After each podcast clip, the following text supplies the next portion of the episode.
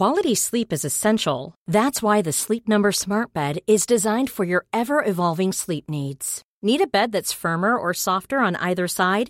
Helps you sleep at a comfortable temperature? Sleep Number Smart Beds let you individualize your comfort so you sleep better together. JD Power ranks Sleep Number number 1 in customer satisfaction with mattresses purchased in-store. And now save 40% on the Sleep Number limited edition Smart Bed for a limited time.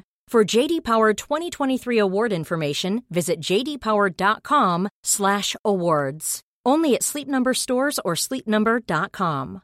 Mom deserves the best, and there's no better place to shop for Mother's Day than Whole Foods Market. They're your destination for unbeatable savings, from premium gifts to show-stopping flowers and irresistible desserts. Start by saving 33% with Prime on all body care and candles. Then get a 15-stem bunch of tulips for just $9.99 each with Prime. Round out Mom's menu with festive rosé, irresistible berry chantilly cake, and more special treats. Come celebrate Mother's Day at Whole Foods Market.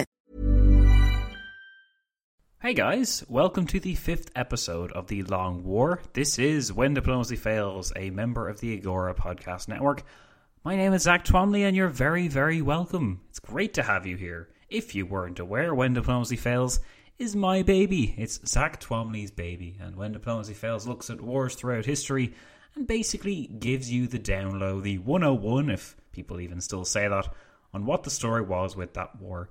At the moment, we're doing a special of sorts called The Long War, which waged from the early 1680s to the late 1690s. If that sounds like your cup of tea, then please do stick around. But I'd encourage you also to check out the website, wdfpodcast.com, and also check us out on Patreon, patreon.com forward slash when diplomacy fails, and you'll find some really awesome ways to support this podcast and to help us achieve our goals in the future. Also, encourage you to follow me on Twitter at WDF Podcast and of course find the Facebook page where you can keep up to date with everything going on in the wonderful, wacky world of When Diplomacy Fails. Until then, though, guys, thanks very much for listening. And hey, maybe tell someone about this podcast. If you're enjoying it, if you're enjoying the current series, maybe you're here now because someone told you about it. That's pretty cool. That's basically bringing BFIT full circle. So, hey, you're very welcome aboard. To everyone else, yes, I will. Just get on with it. Let's jump right into this, guys. Episode 5 of The Long War.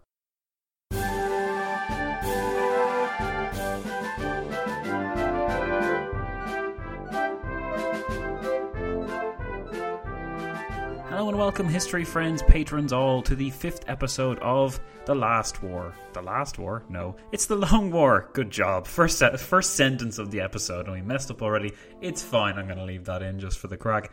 Okay, so last time we entered into an exciting new theatre of the war. It was the main event, so to speak. We began our coverage of the epic rivalry between the Habsburg and Ottoman, the Christian and the Muslim, divinely ordained and by right of conquest. They claimed their rights to, well, the inheritance of Rome, in short. In this episode, we continue that narrative then, with the aim to build up a complete picture that isn't too complex and hopefully quite digestible to bring us up to the gates of Vienna in 1683, which kind of is, of course, what you're all here for, but we have to set the background first. We can't just jump right into it. Today, we're going to give some detail on the more technical aspects of the two actors. How did both sides call in vassals? What kinds of weapons did they depend upon? And how is their rivalry impacted by their other neighbours? All of these are critical questions to answer as we build a better idea of what made these empires not only powerful and influential in their own right, but also distinctively different from one another as their rivalry came to define the east west divide. I hope you'll enjoy it then, as we've got a good bit of detail to cover today. I will now take you to a relatively familiar figure if you've listened to our episodes on the Franco Dutch War. Raimondo Montecuccoli and his command of the League army were destined to meet the Turks in battle after a long peace in 1664. Outnumbered, outgunned, and desperately short on allies, it was imperative that Montecuccoli still somehow won the battle which was to come, lest Vienna would again be vulnerable to the Ottoman menace. Let's take you back to that year then, 1664, 20 whole years before the more famous last siege of Vienna took place, and see how it all went down.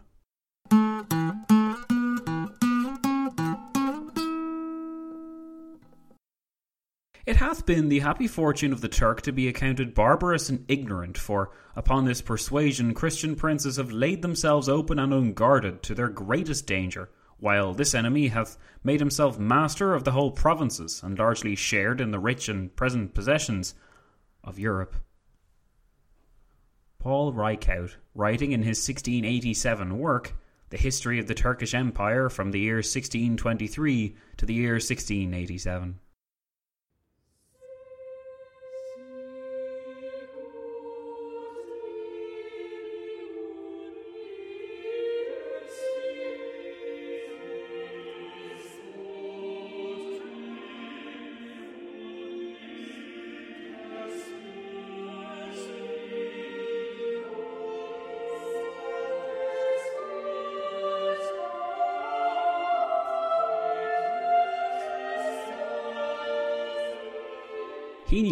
That his enemy was nearby. He knew that his enemy was far larger and better equipped than he was, and he knew that his enemy had grand ambitions to complete the campaign with a great and glorious victory. He knew above all that his force was the only thing standing in the way of such an outcome. Raimondo Montecuccoli knew a great deal, but what he did not know was precisely when and where the Ottoman army of as many as 100,000 men, led by the Grand Vizier himself, was about to strike. Positioned as they were in the western reaches of Habsburg Royal Hungary, tantalizingly close, or worryingly close in Montecuccoli's case, to the border with the Austrian hinterlands, the already grizzled imperial general knew that the odds were against him. The Ottomans had seen their ambitions frustrated the year before when a siege had preoccupied them until too late in the campaigning season to make a play for Vienna. Cutting their losses and with some intense Hungarian opposition, the decision had been made to ignore the Danube, which bisected Hungary and led, if followed to the west, directly to Vienna. The Hungarian plains can be difficult to picture in your head, but to simplify matters, patrons can see a map of the area within the script, and on the When Diplomacy Fails Facebook page, that same map image will be uploaded for you guys to make more sense of the region if we were to bring back an old concept of mine and, oh Lord, help us mind map the region, what you'd be left with is essentially a square of territory boxed in by three major rivers. The first was the Danube, which flowed across the top of the square and then down on the right side of it. On the bottom of the square flowed the river Drava, which served as a great natural defensive line against Ottoman attacks from the south, while along the left side of the square flowed the river Rab. These three rivers shaped and moulded the region, and within the square was some seriously difficult marshy terrain, as the place served as floodplains for the three rivers during the wetter seasons. If we imagine the Ottomans invading from the south, walking through the outside of the square's right side, which was the Danube, don't forget, before moving along the Danube's right bank towards Vienna, then that was essentially the Ottoman plan for 1663. The plan was frustrated by the tenacious defence of the fortress of Neuhäusel, modern day Novozamki, which wasted a load of the Ottomans' time and meant that it was too late in the campaigning season of 1663 to actually tackle Vienna. Worse than this, some vengeful Habsburg irregulars had caused absolute havoc behind Turkish lines, capturing a load of settlements and burning several bridges south along the river Drava. At this, then, the Grand Vizier was forced to move back to Belgrade for the winter down the south and plan the next phase of his campaign for 1664 very, very carefully. To continue with our mind map square of the Hungarian plains, think of the city of Belgrade as just outside of the square in the bottom right corner. This was where the Grand Vizier, Fazil Ahmed Pasha, was based, and for 1664 he determined Rather than follow the Danube northwards as he had the previous year, it would be better to cross the river Drava into the marshy plain of Hungary. In other words, Pasha crossed from the bottom line of our square, and he now proceeded to advance along the bottom of the square, following the river Drava. On his way, he captured a series of old Habsburg forts in his march westwards, compromising the security of the Habsburgs there and reinforcing the Ottoman position in Hungary. He then sent scouts to the northwest, so to the left side of our square, if you're still with us. Bear with me, guys. because the River Rab was blocking his way out of the Hungarian plain. If he could cross the River Rab, he would be out of the square and thus free to march due northwest, skirting around all the marshes and tough fortresses. In short, if the Grand Vizier could cross the River Rab, he would be able to march directly at the soft underbelly with Vienna only 100 miles away. His scouts were meant to find an easy place to cross the Rab River and to find Montecuccoli's army. They found Montecuccoli before he seemed to retreat back across the River Rab, but they also found a shallow crossing point near the Cistercian Abbey of St. Gothard. The Tartar scouts even trotted their ponies across to the other side and remarked on the strikingly undefended nature of the crossing point as a whole. It was here then that the Grand Vizier Pasha believed that the weak point of the Habsburgs lay. Wasting no time, he marched his army rapidly across the small settlement of Mogersdorf, punctuated by the aforementioned Abbey of St. Gothard. Reaching the village on the 30th of July 1664, Pasha was somewhat taken aback by what he saw. The scouts hadn't quite been accurate in their reporting. The river was relatively shallow at this point, for now at least, but across the river, the bank was shadowed by a large amount of hilly wooded ground which would mean that once the Ottomans crossed the River Rab, they would be boxed in against that same river, with no option as of yet to head directly northwest until the hills tapered off and the land kind of opened out into a bit of a clearing. Gambling that the enemy was not in the region, though, the Pasha's troops started to cross on the 31st of July, with some pontoon bridges set up for the artillery and baggage, and several elite Janissary contingents fording their way across, with the Tartars and other auxiliaries. To defend their position, the troops dug trenches on the other side of the river and they awaited the rest of the baggage and artillery before advancing any further. The Pasha was determined to keep his army together, but because the 31st was Friday, a holy day, he ceased operations altogether by the early afternoon. In the war council that followed, it was decided that the remainder of the army would march across with their supplies on the morning of Saturday, the 1st of August, 1664. So it was that on the night of the 31st of July, some Ottoman units slept in their trenches on one side of the river, while other units remained on the other side with the Grand Vizier. All being well, they would continue the crossing invisible to the enemy early the next morning. Yet, the next day brought a very different scene for the Grand Vizier. First of all, somewhat appropriate considering it was a holy day, the heavens opened late in the night of the 31st, creating a sudden abundance of water which drenched the soldiery and their supplies. Worse than this, though, it overflowed the river, pouring into their trenches and turning the previously scenic river crossing into a far more dangerous affair. The once shallow ford was now a raging torrent, fed by the mountainous streams further upriver and the smaller sources in the mountains. Pasha awoke in the morning of the 1st of August to find his soldiers cursing and his plans or quite literally underwater. It would take a great deal more time and effort now to bring the rest of his army across. As the engineers worked double time to craft a bridge which would hold all aspects of the force, Pasha may have got the feeling that he was being watched. The Grand Vizier and his forces, it would emerge, were not the only ones who had been soaked. On the other side of the River Rab, hungrily watching the encamped Ottomans in their overflowed trenches, Raimondo Montecuccoli and his multinational force hid in the woods. Seeing that perhaps the strongest element of the Ottoman army was across the river and now isolated, Montecuccoli planned to take his own force of barely 40,000 men and launch a surprise attack when the moment was right.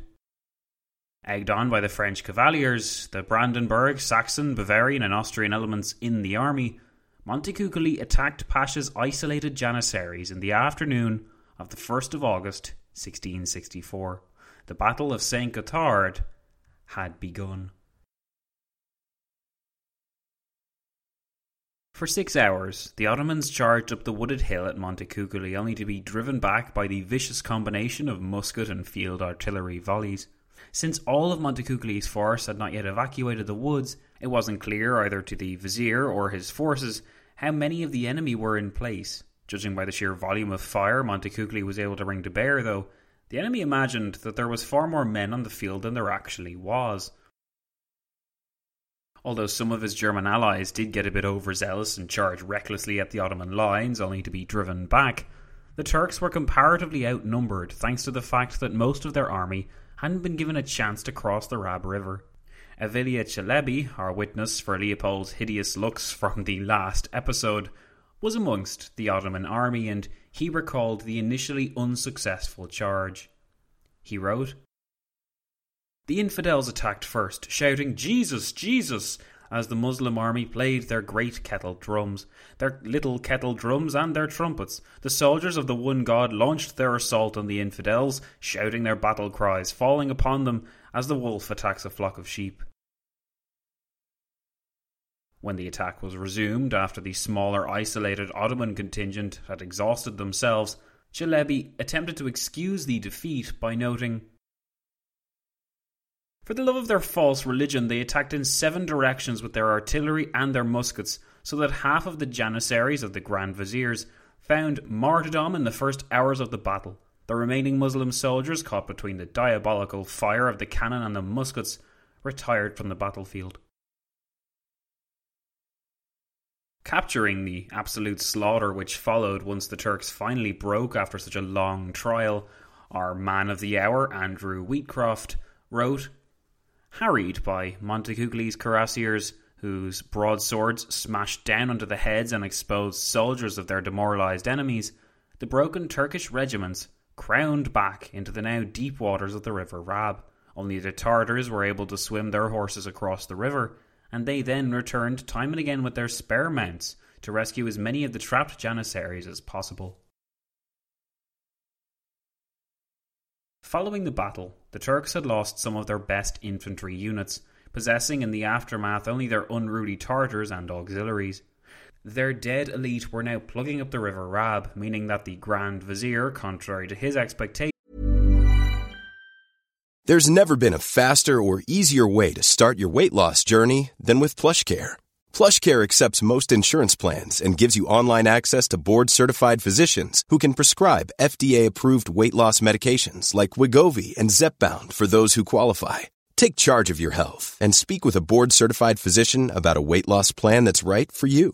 Get started today at plushcare.com slash weight loss. That's plushcare.com slash weight loss. plushcare.com slash weight loss. Quality sleep is essential. That's why the Sleep Number Smart Bed is designed for your ever evolving sleep needs. Need a bed that's firmer or softer on either side? Helps you sleep at a comfortable temperature? Sleep Number Smart Beds let you individualize your comfort so you sleep better together. JD Power ranks Sleep Number number 1 in customer satisfaction with mattresses purchased in-store. And now save 40% on the Sleep Number limited edition Smart Bed for a limited time. For JD Power 2023 award information, visit jdpower.com/awards. Only at Sleep Number stores or sleepnumber.com. Mom deserves the best, and there's no better place to shop for Mother's Day than Whole Foods Market. They're your destination for unbeatable savings, from premium gifts to show-stopping flowers and irresistible desserts. Start by saving 33% with Prime on all body care and candles. Then get a 15-stem bunch of tulips for just $9.99 each with Prime. Round out Mom's menu with festive rosé, irresistible berry chantilly cake, and more special treats. Come celebrate Mother's Day at Whole Foods Market. Had just squandered his master's army and thrown away the best opportunity he had had to attack beyond Hungary into the Habsburg heartland. With this victory in tow, the Hungarians became restless. The vassal prince of Transylvania urged Leopold to move into Hungary and exploit the victory, yet Leopold remained overtly cautious. Much like the Turks refused to believe that this was it when they had defeated the main Hungarian army at the Battle of Mohacs in 1526, so too did Leopold hesitate and eventually make peace, even after the major military arm of the Ottomans had been destroyed. It seems like a foolish waste of a victory, but it's worth remembering a few points. The first of them being that Montecuccoli's victory signaled his tactical superiority, not his numerical superiority or his superiority in resources. The Imperial commander did not, in other words, have enough forces or supplies for a full blown campaign. Second, and in a theme which was dominant in the era and will become very important to us later on, Leopold didn't want to begin a grand Ottoman war at the point when he believed Louis XIV was plotting his own aggressive and glorious campaign. To prevent his forces from being distracted in the east, Leopold would make a hasty peace in the Treaty of Vasvar, not far from where the Battle of St. Gothard was fought. It promised peace for a 20 year period, while it also promised to hand back virtually all of the lands that the Habsburgs and the Allies had won in the war. This was an affront to those native auxiliaries who believed that by so acting against the Ottomans, they would be ensuring their own freedom. Instead, it appeared as though the lazy and scheming Leopold believed there would be less effort in simply making peace and handing it all back. Though Leopold could not know it just yet, the ripples of this action and the dissatisfaction it created amongst his allies would burn and fester for the next two decades, erupting after some additional Habsburg prodding in the 1670s. This time the Hungarians would ask and receive not for help from their Holy Roman masters, but from the Ottomans, with devastating consequences for all involved. Like the two rivals were wont to do, it was time for an official period of truce once more. After Suleiman's death in 1566, a truce had been followed which endured right up to the point of the so called Long War. Well, another long war other than this one that we're covering right now, and that began in 1593 and ended in 1607. The Habsburgs enjoyed several successes in that war, and the Ottoman aura of invincibility was unquestionably destroyed, but the formidable military prowess of the Turk remained a source of much fear and derision in the West. Although after 1607 the Habsburgs would no longer pay annual tribute for peace, for the honour of peace with the Ottomans, they soon faced a more pressing challenge at home, as the Thirty Years' War was soon to erupt. At the same time, the Ottomans were forced to turn their attentions due east as well, as Safavid Persia, under its most resplendent and powerful Shah, Abbas I, had launched a series of devastating raids and invasions which took the Ottomans utterly off guard. The Ottoman Safavid War, which endured from 1603 to 1619, must be considered a crushing Ottoman defeat, and in the years that followed, the Turks were repeatedly seeking to revenge themselves on their troublesome eastern neighbour, even as great symbolic bastions like Baghdad fell to the Safavids, and Persian suzerainty over the entirety of the Caucasus was confirmed. While the Habsburgs focused on the Holy Roman Empire and the Ottomans on their Oriental neighbours, a kind of watershed moment passed by without anyone apparently noticing. As history enthusiasts, we know that while the Thirty Years' War was wholly devastating, it did teach the Habsburgs invaluable lessons about the nature of warfare, which they were able to apply to their later wars with the Ottomans. In addition, it formed the basis for military men's careers and experience, Men like Raimondo Montecuccoli, who was critical to the Habsburg success in 1664. By contrast the Habsburg and European learning of new styles of warfare and the importance of fortresses to the war effort, the Ottomans rarely, if ever, sought to change up their tactics. This problem had been visible even in the less spectacular war between the two powers at the turn of the 17th century. While on paper the Ottomans regained much of what they had lost and ensured the peace treaty didn't really confer victory on the Habsburgs, which the Habsburgs may have felt that they deserved, it was clear from the fighting over the last decade and a half in that war that the Habsburgs hadn't rested on their laurels. When Suleiman had conquered his way up to the gates of Vienna in the early 1530s, it seemed that only fatefully bad weather had saved the day. There was no question of a strategic or planned defensive line, no apparent strategy to deal with the Turk, and no bank of resources in place to provide for the necessary campaign. Once the 1593 war broke out, though, everything was different. It can help to think back to our mind map where we described that square of marshy ground which was framed by the three major rivers in the region and how that square of marshy ground formed a last bastion of defence for Vienna.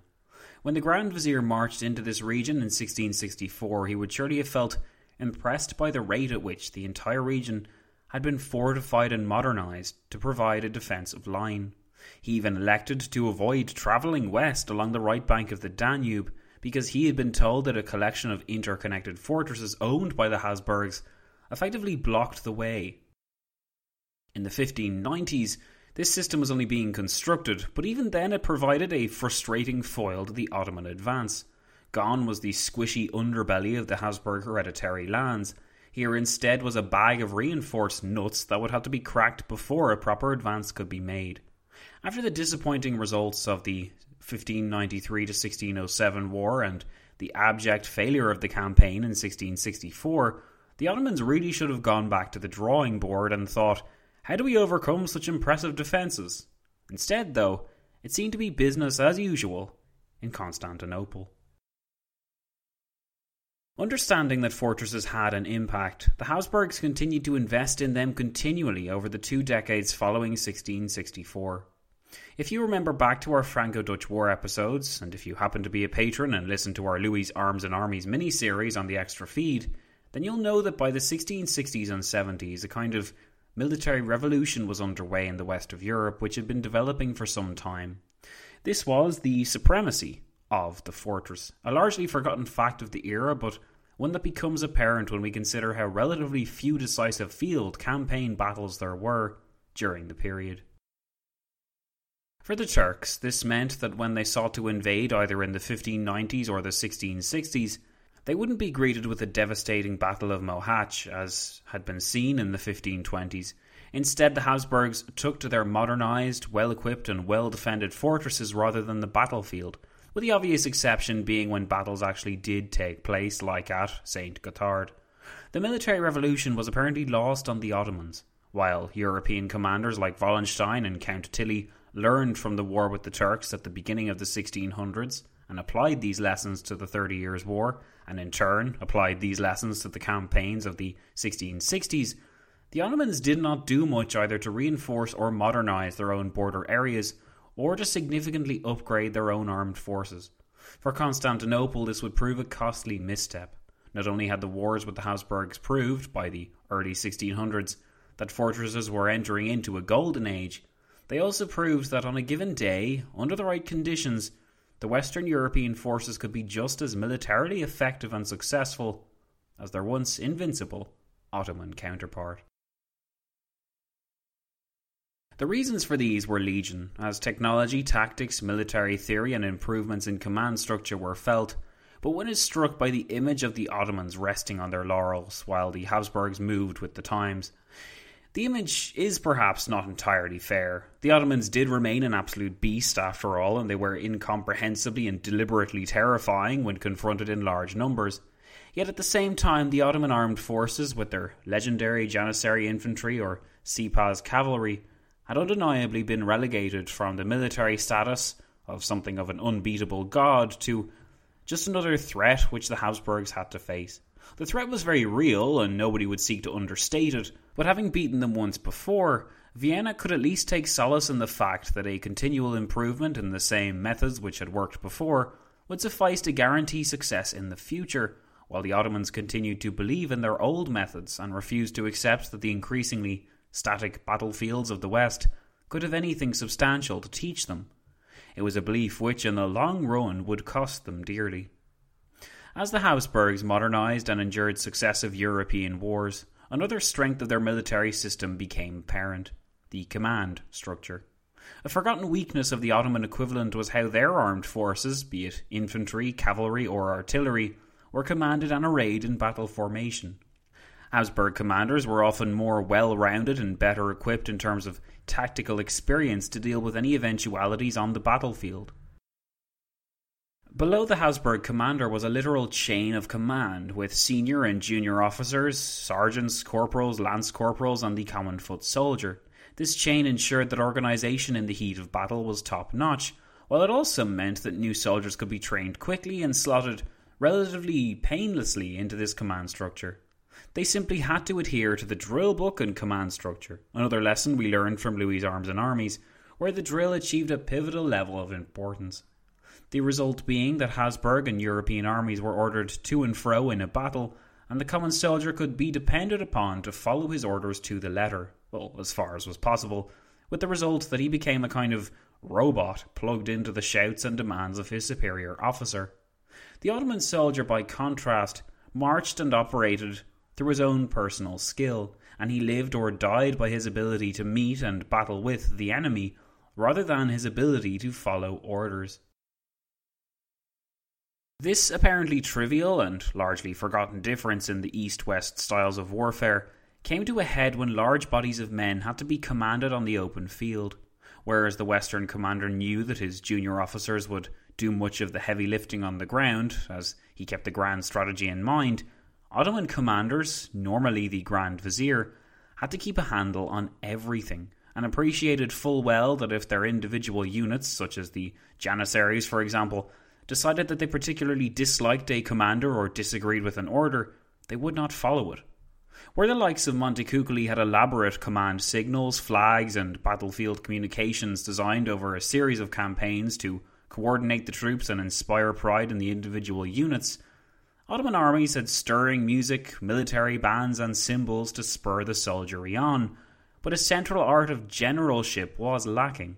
The soldiery would win the day for the Ottomans, rather than the famed military theorists like Vauban, Maurice of Nassau, Wallenstein, or Gustavus Adolphus.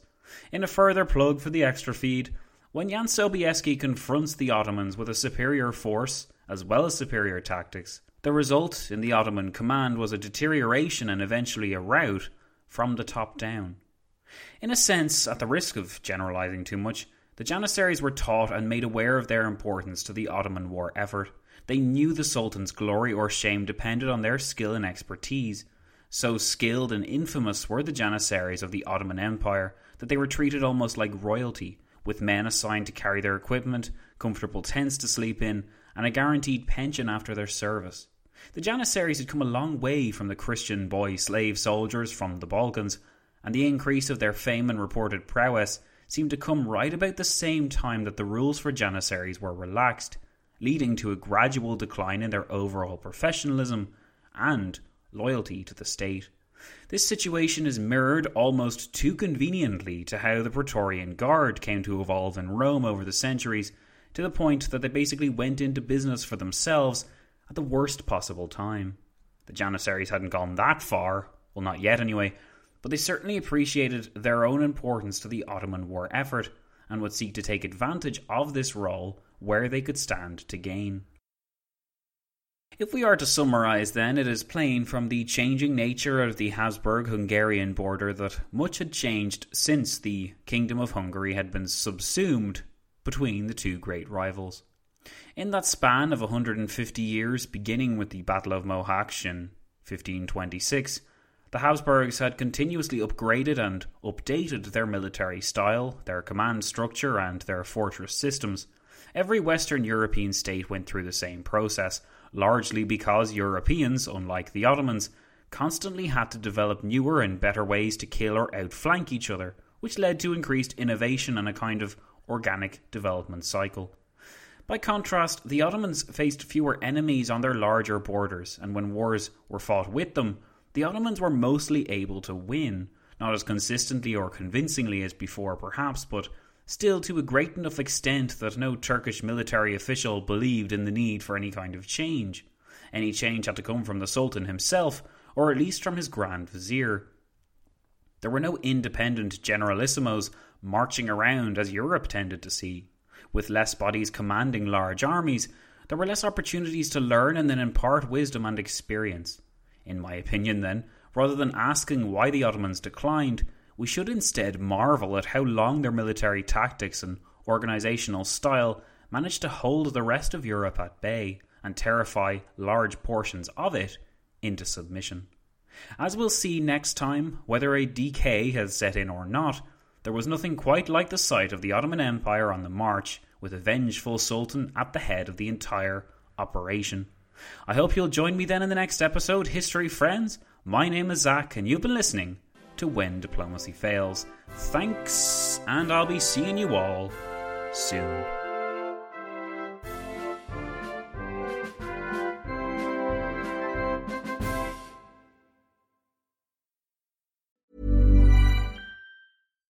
Deserves the best, and there's no better place to shop for Mother's Day than Whole Foods Market. They're your destination for unbeatable savings, from premium gifts to show-stopping flowers and irresistible desserts. Start by saving 33% with Prime on all body care and candles. Then get a 15-stem bunch of tulips for just $9.99 each with Prime. Round out Mom's menu with festive rosé, irresistible berry chantilly cake, and more special treats. Come celebrate Mother's Day at Whole Foods Market.